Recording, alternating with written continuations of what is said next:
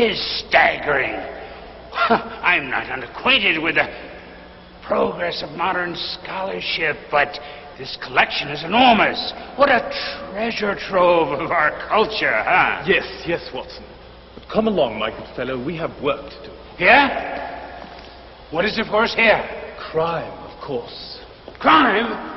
Yeah? In the library? This library and every library, Watson. Serious crime. Murder. Murder? Good heavens, Holmes, who's being murdered? The books, Watson, the books. Forgive me. Perhaps murder is too strong a word, but the books are being killed, destroyed. Destroyed? I say, Holmes, that's a serious charge. Are you certain of this? Very certain. It's happening now, in fact. Countless numbers of books are being destroyed every single day. That's terrible. Who'd want to do such a thing? To discover that, Watson, is why we are here. Come, let us go to the scene of the crime.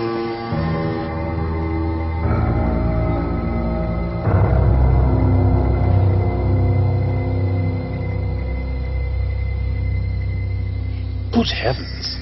It's even worse than I suspected.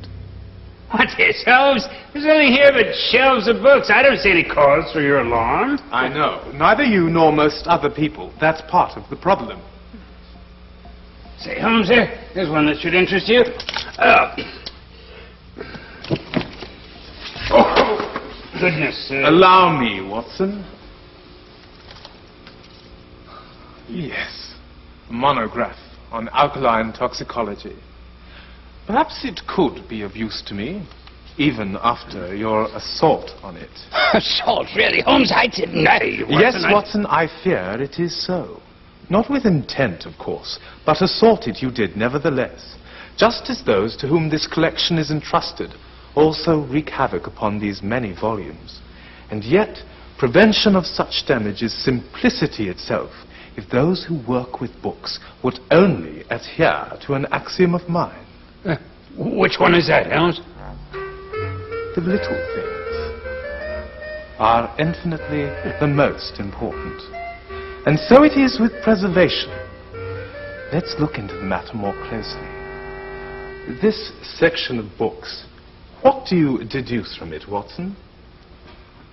Well, it, it all looks normal to me, but I shouldn't like to use it again for fear of uh, repeating my offense. Understandable. But it is not only you who has created the problem. Observe the shelves. This shelf which you first attacked. The books are simply not supported properly in an upright position. Now, the shelving is correct. Each book supported vertically by its neighboring volume and the bookend. Notice they are snug, but loose enough to allow removal of a volume. yes, I see. Now, what about this next shelf, Watson? Well, these books certainly won't fall over as the others did, huh? True, but the shelf is too tight. The bookend has been used to disadvantage. A slight loosening, and a book can be removed without damage. And this shelf is a potential disaster. The books are just perched there precariously. But by returning them to their correct position, they are now properly supported and present neither hazard nor hindrance to removal.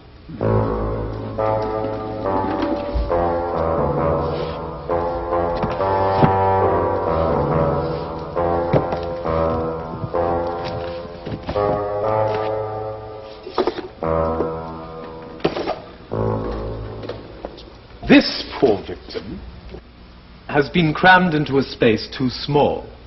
It needs to be shelved the long way in to save it from permanent damage. Uh, I'll do it, Holmes. Uh, thank you, Watson.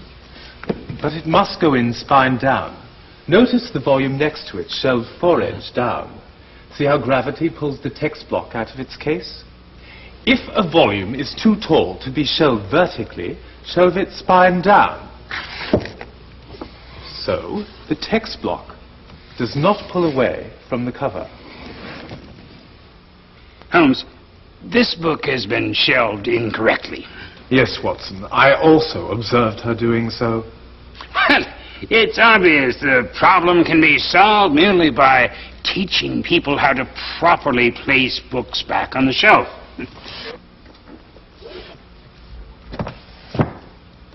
That's only the half of it, my good man. Correct shelving and storage are crucial, but one must allow for actual careful handling of the books. Where's that toxicology term? Here it is, the one with the recently torn head cap. No need to look abashed, Watson. If proper shelving techniques have been applied, then this simple procedure can be followed to remove the desired volume. Gently push the volumes on either side back. Grasp the book you want firmly at the center of the spine and pull it from the shelf. Thus no damaging strain is exerted on the weaker, vulnerable portions of the binding.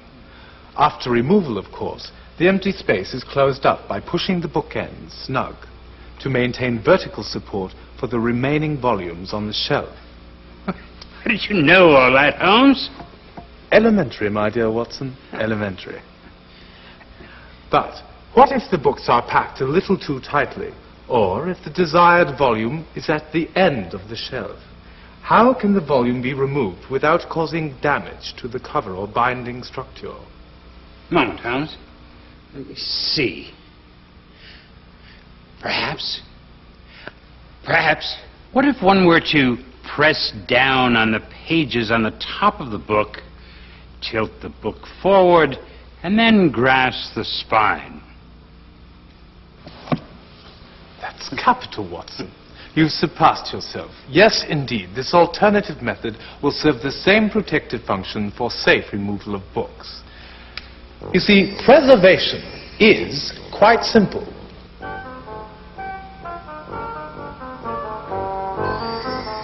And now, Watson, please be good enough to hand me that volume up there. This one? Uh, yes, that large folio volume. Careful.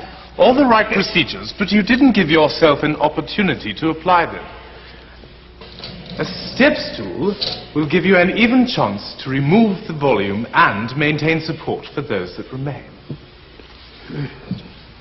Seems like a good idea when reshelving a volume as well, huh? well, is our uh, work here finished then? Almost. There still remain several secondary problems. Let us aim toward that area, there. I say, Holmes, this one looks as though the same chap loaded it as did the bookshelves back there. Indeed, and I dare say it will topple over at some point. It's so badly loaded. It should have been loaded using the same principles I outlined for regular shelves. Hmm. Just as has been done with this one. Yes. Aha!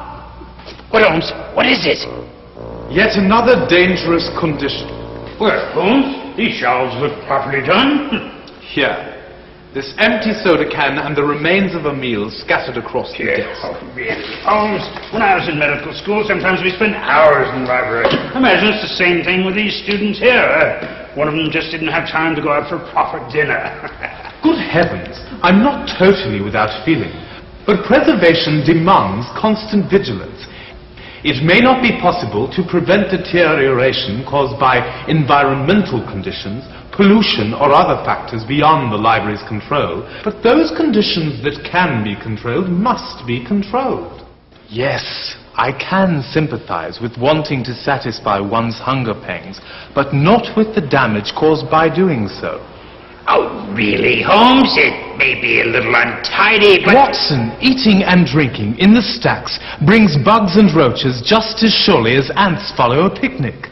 And once insects are here in the stacks, their next meal is the paper and the glue in the books, totally destroying whatever they attack. Here, an example of such damage.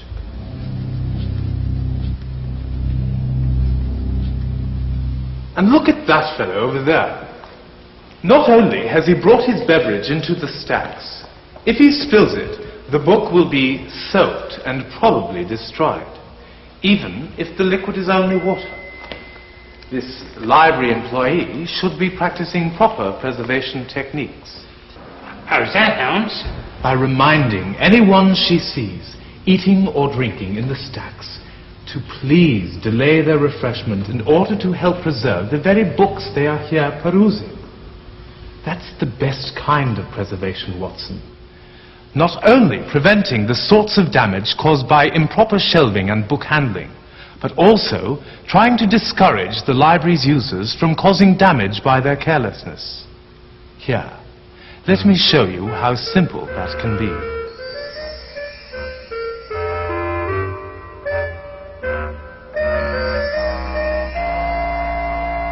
Even here, Watson, a little attention to preservation can eliminate yet another source of damage to the books. Here, Holmes, but all I see is people returning books to the library. Precisely. And some of those books may spend months in the stacks before they see the light again. A paper clip left in a book for that length of time can rust and permanently mark the pages, as can a rubber band or some other bookmark left too long in one place.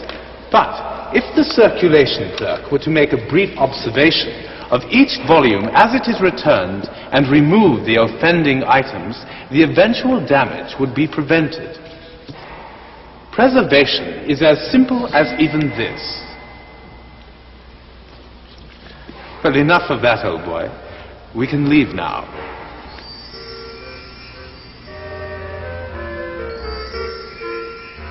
But Holmes, aren't we going to solve this crime? We already have, Watson.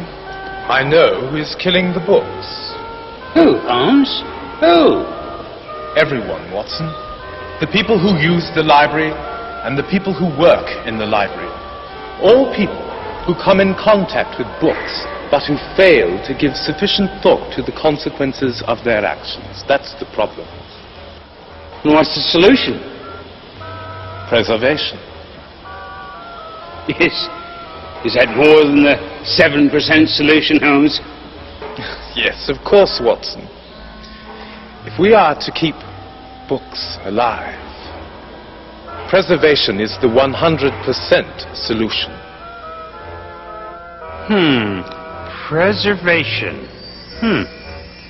Come along, Watson. We've got to go. It's time. Preservation.